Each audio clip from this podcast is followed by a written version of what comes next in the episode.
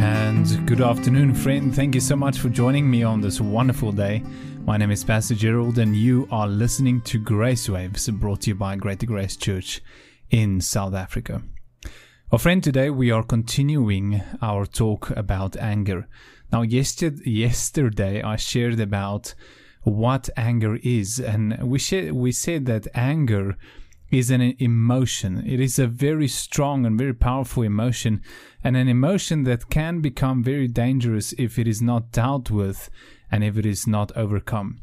Now, what happens many times is that anger is like if you can picture a horse that you are riding on, and sometimes this horse just gets wild. And you lose control of this horse. And if you do not regain control of this horse this horse will run away with you. And it will be controlling you and where you go and what you do and you'll not be able to control it. And therefore, it is important that we learn how to overcome anger, how to regain control, and maybe not even lose control is a better thing when anger comes or when the horse is, is uh, goes wild, if I can put it in that way. Now, friend, in Proverbs chapter 19, verse 11, there's a beautiful verse. Now, listen to this verse with me. It says in the Bible in Proverbs 19, 11, the discretion of a man defers his anger, and it is his glory to pass over a transgression. Now, the word here for discretion means intelligence or understanding or prudence or wisdom. And so we understand that it is by a person's understanding and by his wisdom and by his prudence that he is able to defer his anger. To defer your anger is not to allow it to gain control over you, not to act immediately, not to let anger um, spark that action that you should not be doing, but rather you prolong the anger, you, you delay anger because of your wisdom, you do not act on it. Because we also read in the Bible that it is a fool that carries anger in his heart and acts rashly upon it. You know, when we are controlled by anger, it never ends well. When you act in an act of anger, or, or in wrath, there is never good consequences from that. It always ends badly. Sometimes people get hurt. And even when we read the Bible, we see that there were people that got killed because of anger. And this is why in Proverbs chapter 14, verse 29, we've read this, but I want to read it again. It says, He that is slow to wrath is of great understanding, but he that is hasty of spirit exalts folly. He that is slow to wrath is of great understanding. And again, the word here for understanding is someone that is skillful in their thinking a person of wisdom, a person that knows how to think, how to be in control, how to master their own souls, their own spirit. And now you remember that on Monday we said that when you deal with anger, it is not actually anger that needs to be dealt with, but rather it's an issue of the ability to rule over your own spirit. You see, friend, anger is but one emotion that we fight with many times. There are other emotions within us that need to be controlled, that need to be subdued. And therefore, anger is but one example, it is but one expression, one proof of what is going on in our hearts and in our minds. And if we struggle to deal with anger, it is very possible that we also struggle to deal with other emotions.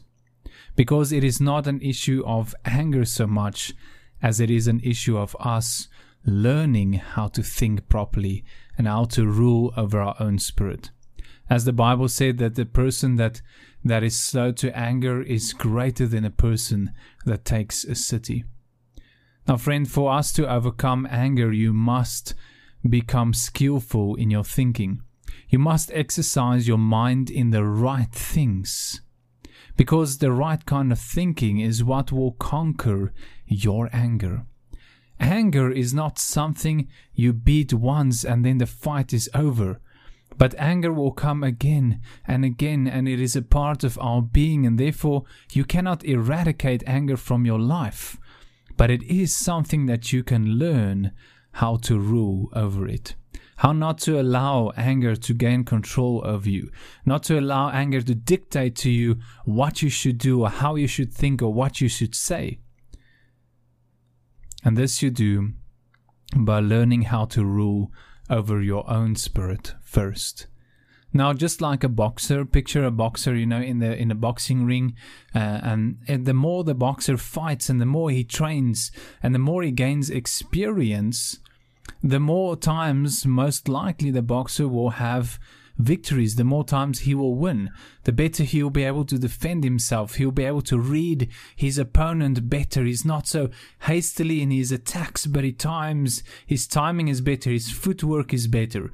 And therefore, just like that, so is our lives. The more we are experienced in dealing with our anger and the more we are exercised in our thinking, the more victories you'll have in dealing with anger and the greater control you will have over your emotions. So now comes the question that we have to ask, and that is well, how do I become more skillful in my thinking? How do I rule over my own spirit? How do I grow in my thinking? And there's a lot of things that we can say about this friend, but I want to focus on only seven things quickly this morning, well, this afternoon. And these seven things, I just want to name them to you, and we might discuss a couple of them. And number one is that you need to have your mind renewed. And that you find in Romans chapter 12 and verse 2. You need to have a mind that is constantly growing, a mind that is constantly renewed. We spoke about this in a Bible study last night that our minds need to keep on moving forward, and every day your mind needs to be changed, needs to grow, needs to be renewed and strengthened by the Word of God. And therefore, number two is that you need to receive the Word of God daily. In James chapter 1, verse 21, you need to receive with meekness the engrafted word which is able to save your soul, which is able to strengthen you and teach you and equip you for the work of God and teach you and guide you in your thinking. Because it is the Word of God, when we receive the Word of God, the Word of God becomes our structure of thinking. It starts to become the thing that informs your thinking, that that gives you the, the right kind of mindset, and therefore you're able to control your emotions. And then number three, you need to walk in the Spirit. In Galatians 5 verse 16, we read that the Bible says that if you walk in the Spirit, you will not fulfill the lust of the flesh. And did you know that in Galatians chapter 5, wrath and anger and, and hatred is part of the works of the flesh? It is a it is a it is a work of the flesh. It is the flesh that that that deals in angry and ang- in anger. But the spirit gives love. And the greatest weapon against anger is to have a mindset of love. Then number 4 friend, you need to be humble. You need to be humble in 1 Peter chapter 5 to ver- verse 5 to verse 6. You see that the Bible says that God gives grace unto the humble, and grace is what we need when we are dealing with anger. Many times, anger has a lot to do with pride because we refuse to let go, because I was hurt, because I was put down, because I was offended, and therefore I am angry, and I must be justified, and I must take revenge. That is wrath. But the Bible says, Give place unto wrath, because the wrath of man does not produce the righteousness of God. And therefore, when you are humble, you need not be justified. You don't need to be right. You don't need to win the fight. You don't need to be the one that is on top, and therefore you don't need to be anger, angry, and you don't need to act in anger. But you are humble and meek, and you allow God to deal with it. Then number five, the Bible says that we need to be sober and vigilant in 1 Peter chapter 5 verse 8 and this word here for to be sober is literally to have a mind that is sharp to have a mind that is ready, to have a mind that is on guard, like a guard that is watching for the enemy. You are not sleeping in your mindset. You're not allowing the world system to to dull your your spiritual senses because that is why like we said yesterday that is the problem with drugs and all these things is they open your mind up for so many wrong things because you have no guard there's no walls around your city and that is why people who consume these things, they are oftentimes very angry people because they have no guard around their city.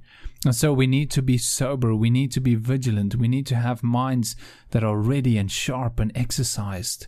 Imagine a boxer going into the ring, but he is so so maybe he you know he's so drunk. You know, do you think he will have a good fight? No. He won't even be able to hit the enemy once or the opponent once because his mind is not sharp. But you know that when you want to win the fight, you need to be ready and vigilant and you need to watch your enemy carefully. And then, number six, friend, that you need to ask for wisdom. Wisdom is the primary thing here. The Bible says that he who rules over his own spirit is wise. It is of great understanding that you are slow to anger in James chapter 1 verse 5 the Bible says that he let so whosoever lacks wisdom let them ask of God and he will give it to them. Do not be afraid to ask God every day for wisdom because that is what we need wisdom and discretion in order to deal with anger. And then finally friend in James chapter 1 verse 19 you need to listen carefully and speak less. Many times this is the problem. And the Bible says in Proverbs also that by many words sin lacks not. When you speak too much, when you are angry, you should not be speaking at all. You should be listening carefully, listening to what God is saying, listening to the leading of the Holy Spirit, just listening and not speaking, and to be slow to anger. Because, friend, many times when you speak, that is when anger starts to take control of you. And the words start to be words that are not your words, but the words of anger. And many times, and I would say 99.9% of the time, uh, the words that you speak when you are angry, you will regret them later.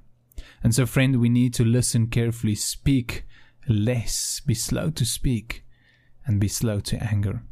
And so, those seven points, just once again, quickly have your mind renewed, receive the word of God daily, walk in the Spirit, be humble, be sober and vigilant, ask for wisdom, listen carefully, be slow to speak and slow to anger. Now, these things, friend, can help you to have a mind that is ready. Your city, which is your mind, needs to be protected. You need to be in control of your own thinking and not allow your emotions to control you. Emotions, this is the thing about emotions, emotions are not able to think. Emotions have no mind. And so do not allow your emotions to rule what you do because everything you do will be foolishness.